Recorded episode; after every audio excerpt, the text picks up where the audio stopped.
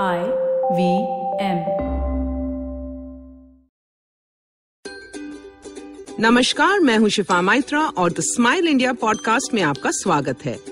यहाँ आप सुनेंगे देश भर की ऐसी खबरें जो आपका जी खुश करते। वो बातें जो अखबारों और टीवी पे कम दिखती है, पर जिनके बारे में जानना ज़रूरी है। कब तक बुरी खबरों से मूड बिगाड़ोगे? देखो, देश में कितना कुछ अच्छा हो रहा है। कितने लोग ऐसा काम कर रहे हैं जिससे देश की उन्नति हो पाए?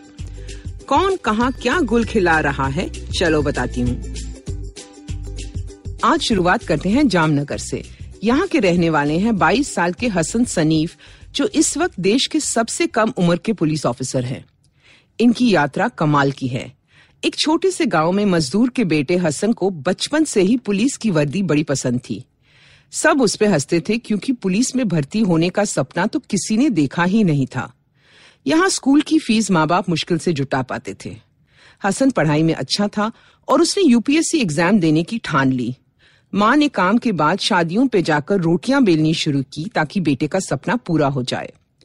तैयारी पूरी थी, पर पैसे कम पड़ रहे थे। देश की सेवा करने के जज्बे ने हसन को कोई ना कोई रास्ता ढूँढने के लिए प्रेरित किया।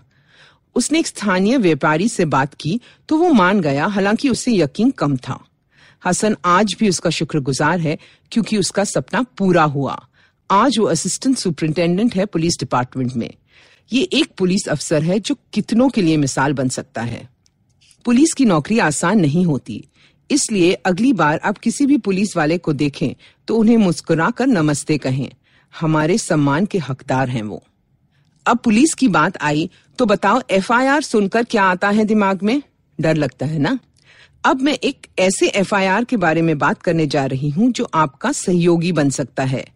एफआईआर यानी फ़र्स्ट इमीडिएट रिस्पांस नामक ऐप शुरू किया है हरियाणा पुलिस ने, जिससे प्रांत के सभी वासी बेहद खुश हैं।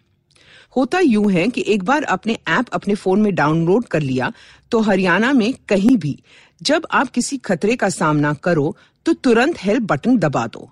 कंट्रोल रूम को मैसेज उसी वक्त मिल जाता है और जीपीएस से पुलिस आपकी जगह ट्रैक कर लेती है और करीबी पेट्रोल वैन आपकी सहायता के लिए मिनटों में पहुँच जाती है। इससे महिलाओं की तो मदद होती ही है, पर साथ ही बच्चे और बुज़ुर्ग भी असहाय नहीं महसूस करते। मेरे हिसाब से इस नेक काम को राष्ट्रीय स्तर तक ले जाना चाहिए। क्या कहते हो? अच्छा अब ये सुनो। क्या आपको पता है कि देश भर में अनगिनत लोग हैं जो व्हीलचेयर के सहारे पे रहते हैं? और व्हीलचेयर पे इतनी देर बैठने की वजह से उन्हें और बहुत सी दिक्कतें होती हैं, क्योंकि रक्त सारे शरीर में ठीक से जा ही नहीं पाता। लोग इसे किस्मत मानकर रहने देते हैं। विदेश में वैज्ञानिकों ने इसका एक सुझाव ढूंढा और एक ऐसी व्हीलचेयर बनाई जिसपे बैठने के साथ साथ लोग खड़े भी हो सकते हैं। पर भारत में इसे इंपोर्ट करने के लिए दाम था दो लाख रुपए। लेकिन अब आईआईटी चेन्नई की एक प्रोफेसर और उनकी टीम ने सारा कुछ बदल दिया है। प्रोफेसर सुजाता श्रीनिवासन ने इस मॉडल को परखा और उससे भी बेहतर एक चेयर बनाई, जिससे मरीज़ खुद एक छोटा सा लीवर दबाकर खड़ा हो सकता है। अब उसे बाथरूम जाने के लिए या दरवाज़ा खोलने के लिए मदद नहीं चाहिए होती।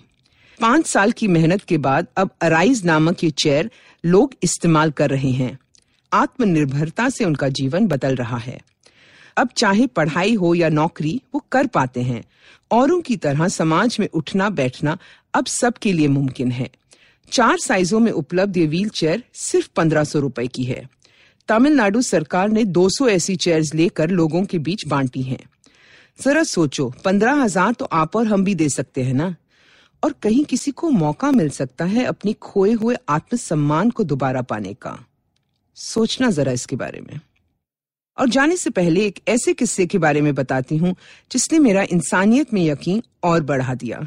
हुआ यूँ कि केरला के एलिपी ज़िले में अंजू नामक एक लड़की की शादी तय हुई थी सरद के साथ। शादी की तारीख करीब आ रही थी कि अचानक उसके पिता चल बसे। अब सबको लगा कि शादी नहीं हो पाएगी।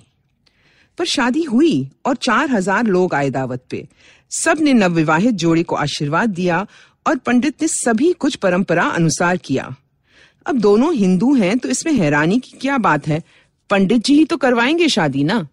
हैरानी की बात यह है कि शादी चेरवल्लाई जमात मस्जिद में हुई।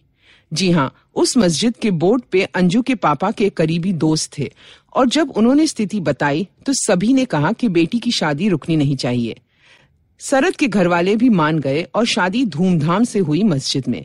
सभी धर्मों के लोगों ने इसमें भाग लिया और मस्जिद कमेटी ने अंजू को सोने के सिक्के और घर में ज़रूरी सभी चीज़ें भी दी। सौ साल पुरानी इस मस्जिद से जब गाँव की बेटी विदा हुई तो सबकी आँखें नम थी। केरला के चीफ मिनिस्टर ने खुद मस्जिद कमेटी को फ़ोन करके शाबाशी देते हुए कहा कि अच्छा किया तुमने जो दिखा दिया कि देश में इंसानियत मज़हब से आज भी बड़ी है। अब मैं शिफा माइत्रा विदा लेती हूँ। जल्द ही मिलते हैं। और अगर आप देश के बारे में कुछ और ऐसी खबरें, तस्वीरें या वीडियोस देखना चाहते हैं तो फेसबुक और पिंटरेस्ट पे गुड न्यूज़ इंडियंस नामक ग्रुप को फॉलो कर सकते हैं। इस तरह के और दिलचस्प पॉडकास्ट के लिए आप आईवीएम के ऐप पे या वेबसाइट पे जाइए, या जहाँ से भी आप अपने पॉडकास्ट प्राप्त करते हैं, हमें ज़रूर सुनिए। हम हर जगह मौजूद हैं।